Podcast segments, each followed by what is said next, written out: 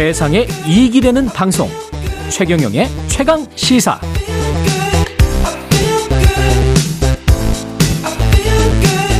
네, 첫 겨울 월드컵 카타르 월드컵이 오늘 개막했습니다. 카타르 현지에 있는 한준희 KBS 축구 해설위원 연결돼 있습니다. 안녕하세요. 네, 안녕하세요. 예, 지금 저 카타르 현지 분위기는 어떻습니까? 네, 몇 시간 전에 카타르가 에콰도르와의 개막전에서 패했기 때문에 카타르 국민들의 약간 이제 실망한 모습이 있기는 했습니다,만 전체적으로 여기는 월드컵 분위기가 잘 살아나고 있고 뭐 팬 페스티벌이라든가 또 특히 개막전이 열렸던 어, 어제 같은 경우는 상당히 또 길거리에 차량이 굉장히 많았던 모습을 볼 수가 있었습니다. 경기장의 그 냉각 시스템 한번 체험을 해보셨어요? 진짜로 뭐 시원하던가요?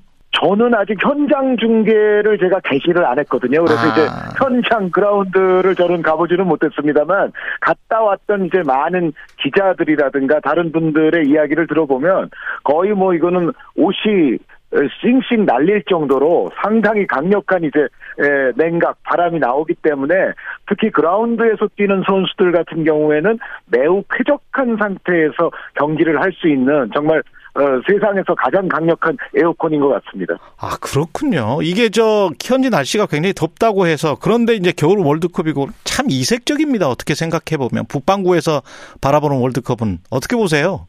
네, 역사상 최초의 이제 11월에 개최되는 월드컵인데 이 네. 개최 시점이 11월이다 보니까 아시다시피 이제 유럽 축구 시즌을 한창 진행하고 있는 와중에 열리는 월드컵 아니겠습니까? 그렇군요. 그래서 네. 여러 가지 일정들이 조금 이제 힘들게 진행이 됐었기 때문에 우리 손흥민 선수를 비롯해서 많은 각국의 선수들의 어떤 부상 확률이 상당히 좀 높았던 그런 상황에서 이번 월드컵이 치러진다고 볼 수가 있겠습니다.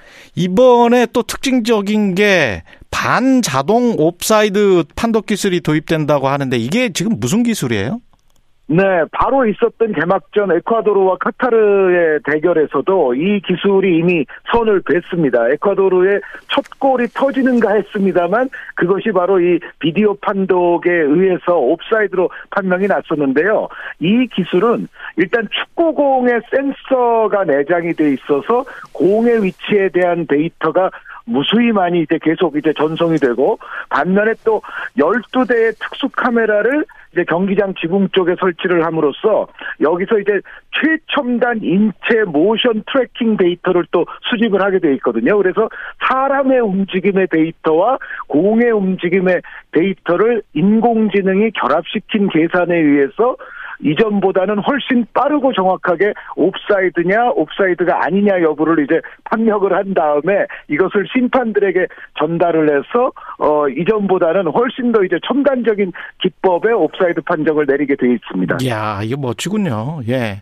이번에 지금 그리고 네. 러시아는 지금 이번 월드컵에도 못 나오죠. 아, 그렇습니다. 러시아는 이미 이제 유럽 예선 과정에서 결국 징계를 받게 됐었는데요. 사실 러시아가 폴란드와 월드컵 이제 본선 진출을 위한 준 플레이오프까지는 올라갔었습니다. 하지만 여기서 이제 러시아가 징계를 받는 바람에 폴란드가 그 상황에서 이제 부전승이 되었던 것이고 또 폴란드가 이후에 이제 플레이오프에서 어, 스웨덴을 꺾고 지금 본선에 진출을 해 있는데 러시아는 결국은 예선 최종 단계 정도 에서 징계를 받아서 아예 뭐 어, 거기서부터 이미 탈락을 했었습니다. 우리 팀 소식도 좀 알아봐야 될 것 같은데 우리 팀이 지금 오는 24일 밤에 우루과 28일에 가나, 12월 2일에 포르투갈인데 어떻게 보십니까? 일단 대진우는 어, 이 조가 처음 조편성이 됐을 때 제가 뭐 KBS에서 조편성 방- 방송도 했습니다만 그때 제가 했던 의견과 그때 제가 말했던 의견과 지금의 저의 의견은 똑같습니다. 그러니까 월드컵 본선에 나오는 팀 치고 이 정도의 조편성에 불만을 가져서는 안 된다. 아, 그러니까 예를 들어 이제 일본 같은 경우에 예. 코스타리카도 있습니다만 스페인, 독일과 더불어 한 조 아닙니까? 예. 그리고 이번에 카타르 개최국만 하더라도 오늘 뭐 에- 에콰도르에게 이미 패했습니다만 에콰도르, 세네갈, 네덜란드거든요.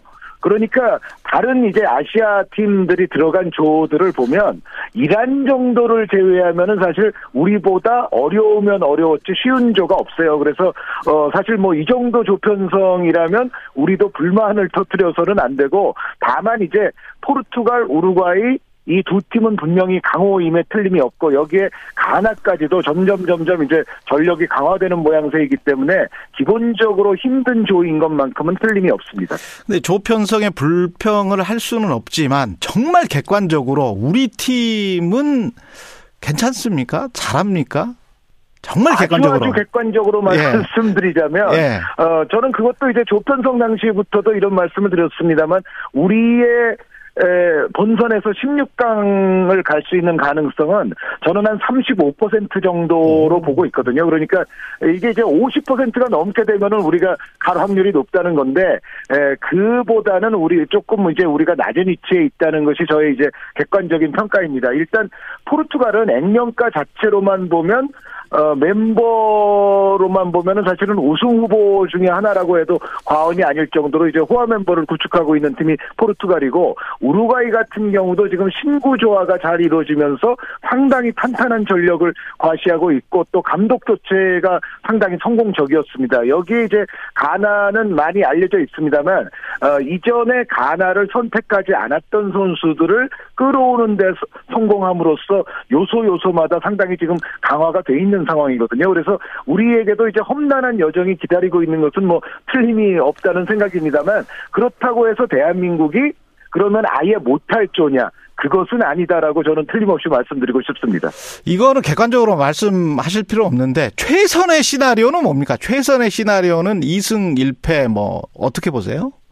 오, 2승 1패라면은 정말 그거는 best of best 시나리오라고 볼 수가 있겠고요. 예. 일단 대한민국은 첫 경기 우루과이전에서 승점을 획득하면서 대회를 출발하는 게 굉장히 중요하겠습니다. 그러니까 승점의 획득이라고 한다면 물론 베스트는 우루과이를 꺾는 것이 가장 베스트입니다만 적어도 지지 않으면서 1점을 가진 상태로 이제 두 번째 경기, 세 번째 경기에 임할 필요가 있겠다는 생각인데 그러니까 이제 더더욱 우루과이전에서의 성패 여부가 어, 우리의 이제 16강 진출 가능성을 위해서는 굉장히 결정적인 한 판이라고 볼 수가 있겠습니다.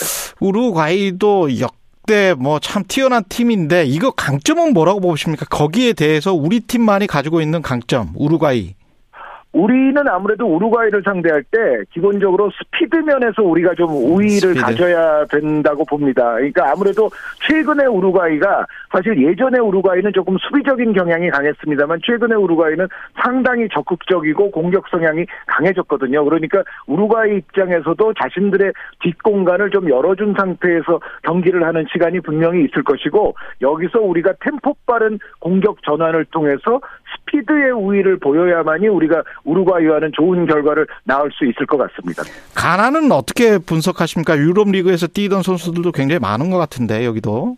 네, 가나 같은 경우는 1년 전 기준으로 하자면은 제가 어, 우리가 분명히 가나보다 낫다라고 말씀드렸던 바가 있었거든요. 네. 그런데 어, 뭐 다들 아시는 바대로 요소 요소의 좋은 선수들을 많이 추가함으로써 지금의 우리와 가나의 전력 대 전력의 비교는 사실은 거의 이제는 5대5 가까이 됐다는 생각입니다. 아, 그래서 가나와 우리의 대결은 피차 서로가 서로를 반드시 넘어야 하는 승부이기 때문에 우리의 입장에서는 역시 골을 넣을 수 있는 확률이 가장 높은 선수들로 공격적인 라인업을 과감하게 구성해서 가나와는 정말 맞불 승부에서 우리가 승리를 거둬야만 하겠다는 생각입니다. 예, 벤투 감독이 지금 포르투갈 출신이어서 이게 이점이 될까요? 우리한테? 어, 저는 벤투 감독의 국적이 포르투갈이라는 사실은 사실상 거의 아무 영향도 미치지 않는다고 생각합니다. 그러니까 아. 예전 같으면은 벤투 감독이 포르투갈 감독이니까 뭐 포르투갈 선수들에 대해서 잘 파악을 하고 있을 것이다 뭐 이런 그렇죠. 얘기를 네. 할수 있겠습니다만 요즘은 워낙에 이 정보가 많은 시대이기 때문에 뭐 감독의 국적이 굳이 포르투갈이 아니더라도 포르투갈 선수들에 대해서 우리가 일거수 일투족 뭐 여태까지 해왔던 모든 경기들에 대해서 상세히 알 수가 있거든요. 그래서 어 사실상 뭐 포르투갈 감독이기 때문에 우리가 특별히 더 유리할 것도 없고 특별히 뭐 우리가 불리해질 이유도 전혀 없다고 저는 생각하고 있습니다. 손흥민 선수는 풀타임으로 뛸 수 있을 것 같으세요? 아니면은 교체 교체 멤버로 어떻게 어떻게 될 것 같습니까? 저는 손흥민 선수가 사실 우루과이전부터 등장할 것이라고 예상하고 있는 사람 중에 한 명입니다만 음. 손흥민 선수의 현재의 정확한 상태는 벤투 감독과 지금 대한축구협회 입장에서도 거의 뭐 함구령을 내려 어, 있는 상태이기 때문에 사실 지금 현재 우리 기자분들도 많이 와 있기는 합니다만 손흥민 선수의 지금 현재 정확한 몸 상태에 관해서는 우리 기자들도 사실은 잘 모르는 상황입니다. 그래서 어, 우리가 뭐 알 수는 없지만 제가 추정컨대는 손흥민 선수의 어떤 열정, 의지 그리고 벤투 감독의 전술에 있어서의 손흥민 선수의 어떤 필요성 이런 부분들을 종합 고려해 봤을 때는 저는 웬만하면 손흥민 선수가 아마 첫 경기부터 모습을 드러내지 않겠나라고 일단 예상은 하고 있습니다. 네, 기대가 됩니다. 마지막으로 이번 월드컵 더욱 즐길 수 있는 꿀팁 하나만 남겨주십시오. 아, 이번 월드컵은 메시와 호날두, 여기에 레반덥스키 선수, 독일의 노이어 골키퍼, 크로아티아의 루카 모드리치 선수, 뭐 또 우리와 상대하게 되겠지만 우루과이의 루이스 수아레스 선수라든가 정말 한 시대를 풍미한 거장들이 마지막으로 한 자리에 집결하는 월드컵이 될 거거든요. 물론 여기에 이제 프랑스에서 부상으로 최근에 제외된 카린 벤제마 선수가 빠지게 된 것은 좀 아쉽기는 합니다만 전체적으로 한 시대를 풍미한 거장들의 거의 대부분이 이번 월드컵에 카타르에 모두 모여 있다. 아, 이런 점을 또 눈여겨 보시면 상당히 흥미진진하게 월드컵을 보실 수 있을 것 같습니다. 네, 카타르 현재 나가 있는 한준이 KBS 해설위원이었습니다. 고맙습니다. 네, 감사합니다.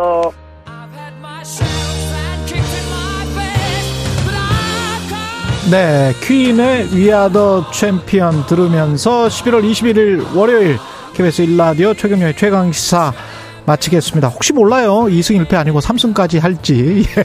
희망은 그거 원대하게 가져봅시다. 예. 내일 아침 7시 20분에 다시 돌아오겠습니다. 고맙습니다.